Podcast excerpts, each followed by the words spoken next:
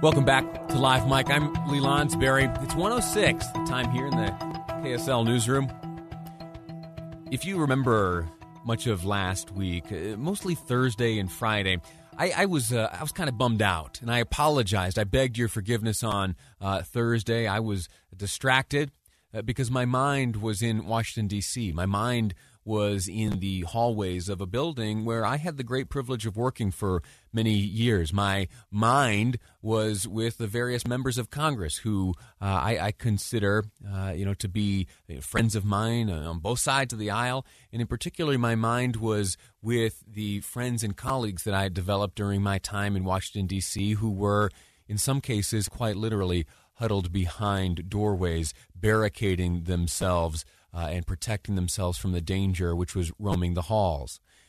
And uh, someone I thought about uh, almost immediately uh, was my former boss and former Congressman Rob Bishop. There is probably no one uh, who has served in recent memory who has uh, such a, a, great, profound, and historic understanding and knowledge of the significance of that building. If you uh, were ever lucky enough to go on one of the uh, one of the late night Rob Bishop tours of the Capitol, uh, you learned things that you likely would be unable to learn uh, anywhere else, even if you were to spend time with the professional tour givers. Uh, and so it is with that knowledge and that uh, profound affection that I came to the hope, hope that he was doing all right. And I wondered how the events of last week struck him. Well, he joins us now. Uh, Congressman Bishop, sir, welcome to the program. How are you? It's good to talk to you again, Lee. How you doing? I'm all right. Um, you know, all things considered. Uh, talk to me about last Wednesday. What was your experience as you saw the images from Washington heading into your home via television? Well, everything sad is too easy, too mellow a word to describe it. Um, it was a horrific sight, and we should never try to underestimate the uh, the impact and significance of what took place on January 6th. But as I was also thinking about it, I was reminded about the the fact that the Capitol building almost seems to be a magnet for violence of people wishing to protest something or some some something. Uh, I just finished a book about the violence of Congress that led up to the Civil War, which was amazing. But even since that time, um, the Capitol has been under attack at different times. Um, three times since the 1900s, the Capitol has been bombed by different groups. Uh, in 1915, a person put a, a homemade bomb in a, in a in a sachet and left it at the reception center in the Senate side that blew up at about 11:30 that night to protest World War One. In the in 1971, there was a bomb put on the first floor in one of the restrooms that exploded and did significant damage. There was also in 1983 a bomb that was left outside the Senate chamber under a bench that uh, could have created many casualties. Fortunately, the Senate had adjourned early, and a reception that was scheduled to start afterwards also adjourned early. So no one was there when this bomb exploded significant damage, hit a hole into the main wall, into the Republican cloakroom, knocked doors off their hinges. Um, when we do the tour, we talk about in the 1950s when Puerto Rican nationalists snuck guns through their camera cases into the balcony and then shot indiscriminately on the House floor. Fortunately, no one was killed, but seven members, seven people were, were wounded five or seven congressmen, depending on which story you want to read. And when we go on the tours, we show where some of the bullet holes still remain on the House floor from that event. Um, in 1998, a psycho, uh, a, a psych- schizophrenic, who was a schizophrenic, who thought the government was uh, uh, spying on him, broke into the Capitol, shot two policemen uh, in cold blood, one execution style point blank in the back of his head uh, and wounded two other officers before he himself was finally wounded and subdued. Um, remember about four or five years ago when Steve Scalise was critically wounded in an attempt to assassinate Republicans who were practicing baseball uh, for the uh, for the House game, mm-hmm. and uh, and also uh, you have to remember the courageous passengers that brought down that one airliner on 9/11 in the field in Pennsylvania, but for every practical purposes, we assume it was intended to go into the west facade of the Capitol building as well.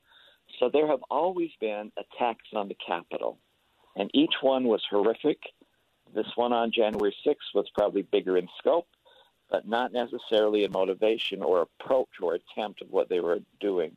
And Lee, I think one of the things is the takeaway. I'm rambling on here too fast for I apologize. No, you're giving us history, and it's fascinating, and I'm grateful to you for it. Thank you.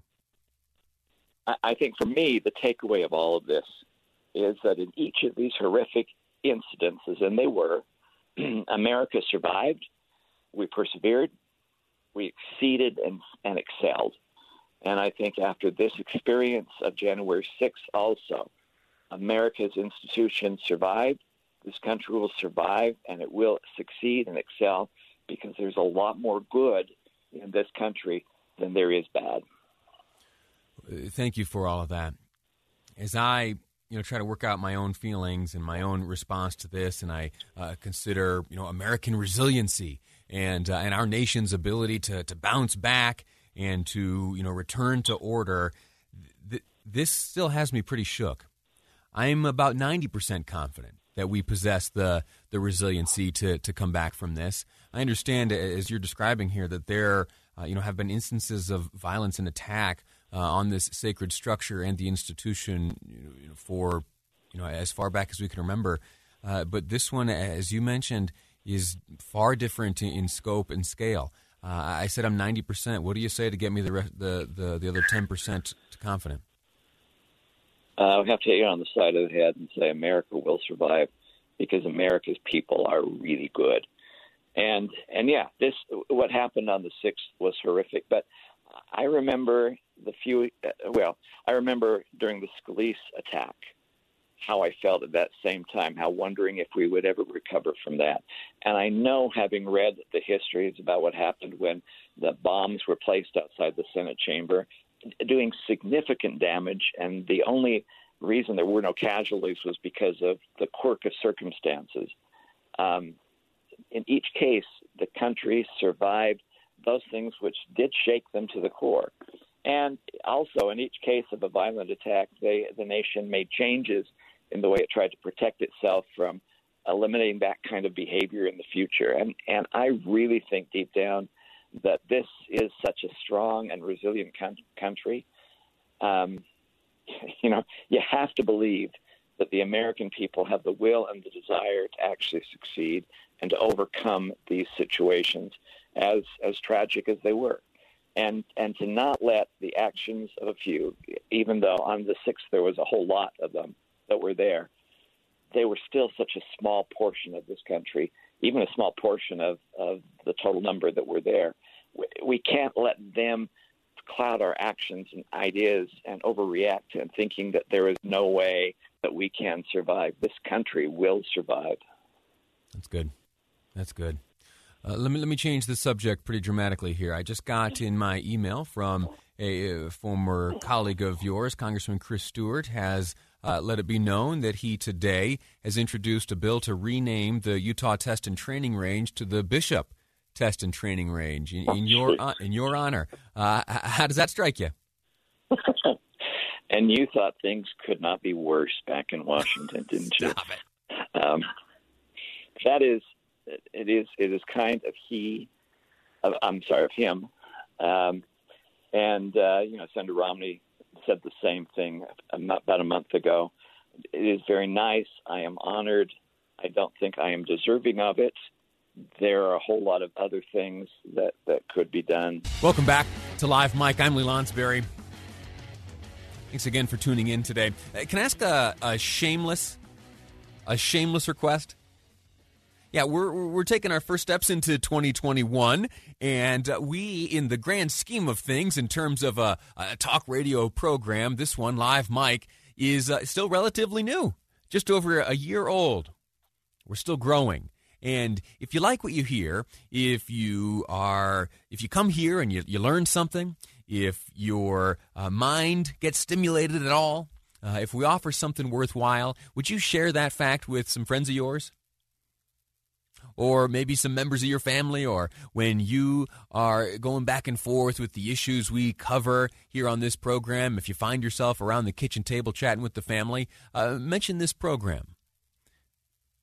we'd love to uh, open this as wide as we can to have a conversation as broad as we can. So please spread the word. All right. Uh, now, I want to talk to you about something that took place uh, last week. And due to uh, what transpired at the United States Capitol, plus all the fallout uh, since then, I haven't had really an opportunity to, uh, to discuss this. It, it happened last Tuesday evening as Utah Senator Mitt Romney was flying uh, to Washington, D.C. You remember this? Yeah, he was uh, uh, he was approached by a woman with a camera who went back and forth with him for some time. Here, I'll play some of uh, some of that exchange. Why aren't you supporting President Trump? I do support uh, the things President Trump does that I think I agree with. You're not supporting him. I'm sorry, I do agree with many of the things he uh, is for, and I support those things. Are you going to support him in the uh, the fraudulent votes? This the election? No, I'm not. Why not? because story. I get a chance to hear my remarks in, in Congress. It's going to be a real long. I'm sorry. Can you say that again? Uh, it's a long uh, story, but the we have a constitution. The constitutional process is clear. I'll follow the constitution, and I'll explain all that when we meet in Congress this week. Well, you haven't supported him, and you didn't even support him in the election. No, I did not. That was a, a, portion of a you know a relatively lengthy exchange between the senator and a woman who approached him with a, a cell phone camera. If you remember, the inter- the exchange started with a request on the part of Senator Romney that the woman filming uh, place her mask up and over her mouth. There was uh, some quick back and forth there. Senator Romney asserted that the, the law was such that the mask was required, and she, wanting to continue the exchange, uh, did ultimately r- relent and lifted her mask. And it was after those few minutes of footage were posted online that you and I became aware of that experience. And then the next day happened, and the whole world got turned upside down from Washington, D.C. And, oh, I, you know what? I didn't even. There were two videos that day. There was, of course, the second video uh, that was allegedly on a flight where Senator Romney was traveling, and many of those on the aircraft had this to say in the direction of Senator Romney. Traitor! Should a member of Congress or anyone for that matter need to uh, deal with this type of, uh, I don't know, uh, protest or chance or whatever you, however you describe it, should they have to deal with that? Well, if you'd asked me, if you'd asked me the same question a week ago, I would have said, hey, you know what? This type of stuff happens. I have been a congressional aide. I have been standing right alongside members of Congress who have found themselves in very similar situations. Where someone from the, the, the public will approach, either a constituent or otherwise, with some very strong feelings and some very strong words to share. And uh, oftentimes with the objective of capturing some sort of viral footage and so, uh, you know, that antagonistic goading is dialed up even more so, as was the case here in the Romney video. And I'm not sure. I'm not sure if that event in isolation would have led to, uh, you know, any wholesale changes in the way members of Congress travel. I, if I'm guessing, maybe some of the uh, more wealthy members might arrange for, uh, you know, alternate modes of transportation, maybe a, a, chartered or a private plane to get them from here to there. I have often appreciated, though, uh, the the decisions made by members of Congress, including Senator Romney, who is a man of great means personally, and others who instead of you know chartering a flight for themselves where they may be able to uh, travel more nimbly uh, they may be able to tailor that travel to you know their liking more so maybe even be more effective in terms of uh, you know getting some work done on their own plane, certainly uh, being able to sleep and rest in peace. But no, they choose instead when other options are available to them. They choose instead to fly on commercial aircraft. I I wonder if that will continue. I wonder if those members of Congress with enhanced means, uh, with greater means, some of them, some of them, multi multi millionaires, you got that much in the bank, you can charter your own flight. Most members of Congress are not in that situation, though. And most members of Congress now will need to continue flying through uh, airports that have you know just as much access as the, the rest of us and will be faced potentially with circumstances like the one faced by Senator Romney. As was the case with Lindsey Graham on Friday as he moved through Reagan National Airport in Washington, D.C. He was surrounded, he had to be surrounded by law enforcement officers the images and footage that I have seen, uh, I counted about a dozen law enforcement officers having to create a, a, human shield, if you will, surrounding the senator as he made his way through one of the corridors of Reagan National Airport with individuals shouting his name, saying terrible things. I would play audio here for you, but uh, I, I, too many bleeps, you know? it was easier for me to explain it to you than it was to uh, to filter out all the nasty language. Very threatening and aggressive language being directed towards the senator. And that's just a snapshot. How will things go in the future?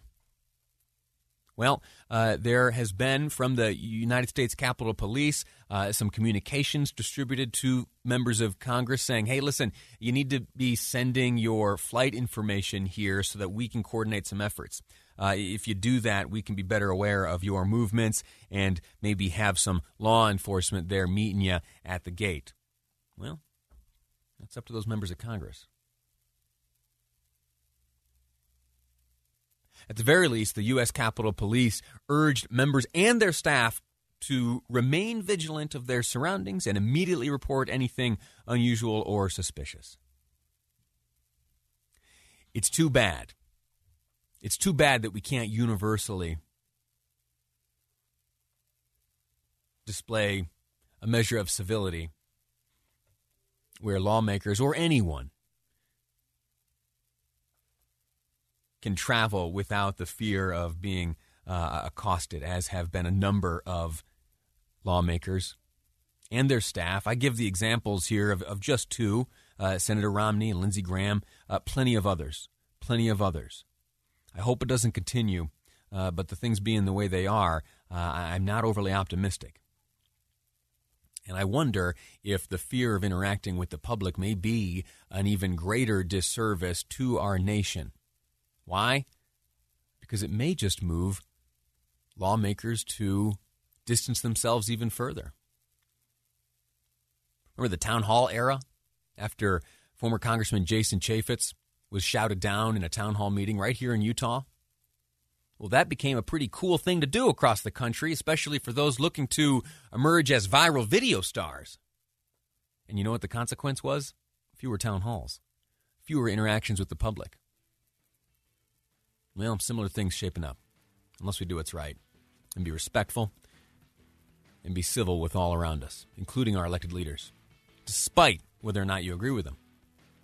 Anyway, quick break. When we return, we are going to take a look at the upcoming legislature, the upcoming general session of the Utah State Legislature. Specifically, this week at this time, we'll be chatting with newly elected leaders. First on the list, retired Major General Jefferson Burton.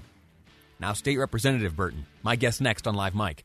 I'm Lee Lonsberry, and this is KSL News Radio. Hey, welcome back to Live Mic. I'm Lee Lonsberry. 150 is the time here in the KSL newsroom. National Guard troops armed patrolling the United States Capitol. It doesn't sound like too jarring a thing, right? Unless you yourself have served as a member of the National Guard or active duty military in any of its branches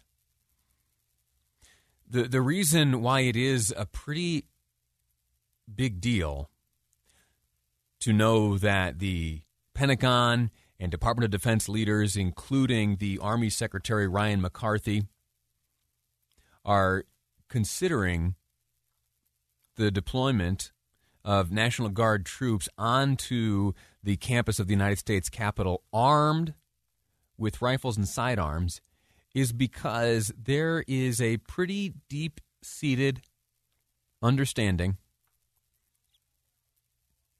which prohibits the use of the military for domestic law enforcement. Right? Pretty pretty fundamental and standard that the United States military won't be turned on its own citizenry specifically for uh, domestic law enforcement.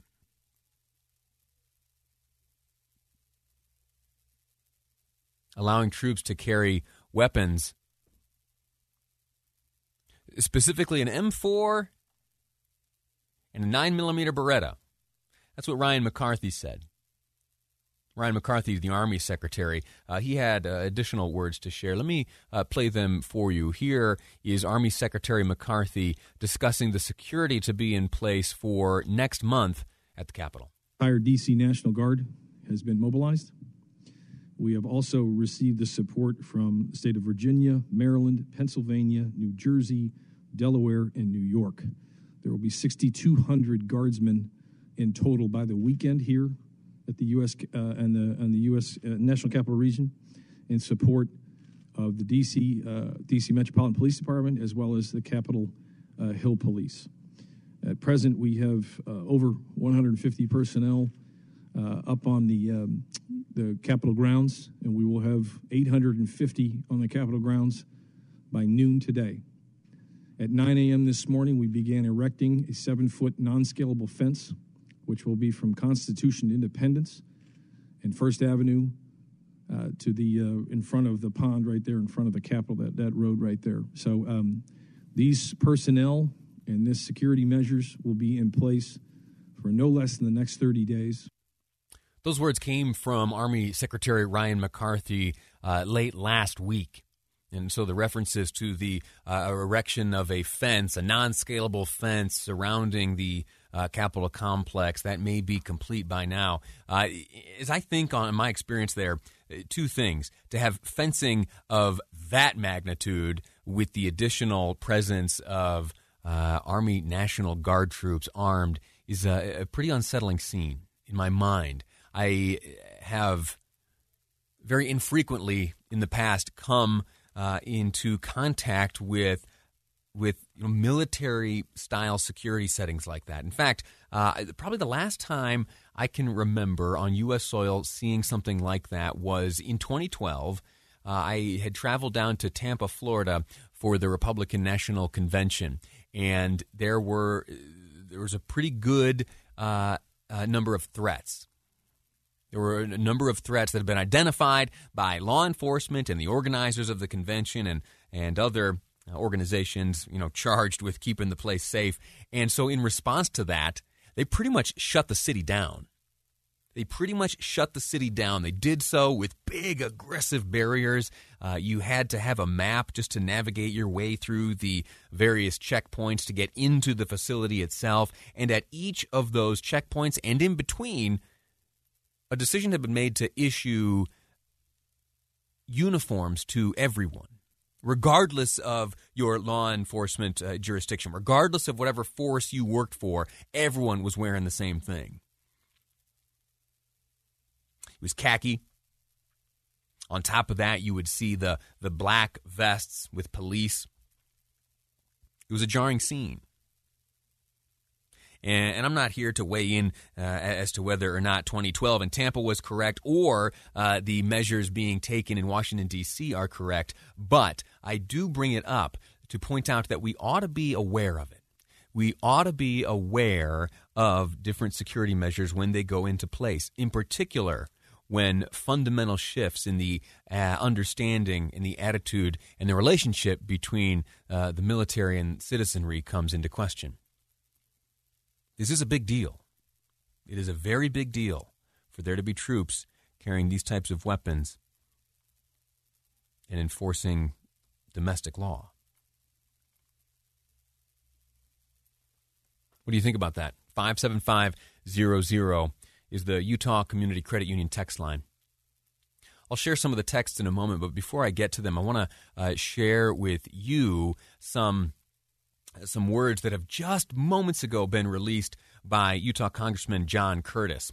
Earlier in the program, uh, we spent a good deal of time walking through what's transpiring in Washington, D.C. This morning, it was uh, attempted by Steny Hoyer to uh, call for a vote on a resolution which would urge Mike Pence to exercise the 25th Amendment. On the heels of that, uh, it has been promised by Speaker Pelosi that should the vice president fail to act according to uh, their demands contained within that resolution, that impeachment proceedings would commence.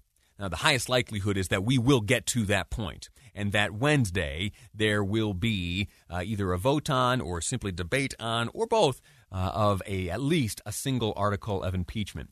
Congressman John Curtis has just moments ago released the following statement where he criticizes uh, the impeachment timeline. His words uh, read, quote, I remain firm in my condemnation of the violence in our nation's capital last week and believe there should be consequences for those that played a role, including the president. I would support an impeachment process with hearings, witnesses, and testimony, and I would support an appropriately worded censure. But unfortunately, a 48 hour impeachment process has no chance of reaching a thoughtful conclusion, holds no consideration for the millions people have millions of people who have voted for him and will do nothing to unite the country or answer the many questions needing resolution. Again, those the words of Congressman John Curtis in response to the timeline which has been laid out by specifically Speaker Pelosi relating to the impeachment of the president. The second impeachment of the president of the United States. What do you think? What do you think? In almost every other legislative act every time Congress moves on a piece of legislation, there are, for the very most part, with very few exceptions, included in the process hearings, witnesses, testimony. That happened the first time the president was impeached. That happens with uh, most legislation uh, of any consequence that makes its way through the United States Congress. He's criticizing the timeline. Is it too fast? Should we slow down? Or has what has transpired in Washington, D.C., have the actions of the president uh, been so clear that this is the only course of action? What do you think? Moving too fast? 57500, that's the Utah Community Credit Union text line. We're going to take a quick break, and when we return, another brand new segment here on Live Mic. It's called The Top Two at Two, and I'll share it with you next on Live Mic. I'm Lee Lonsberry, and this is KSL News Radio.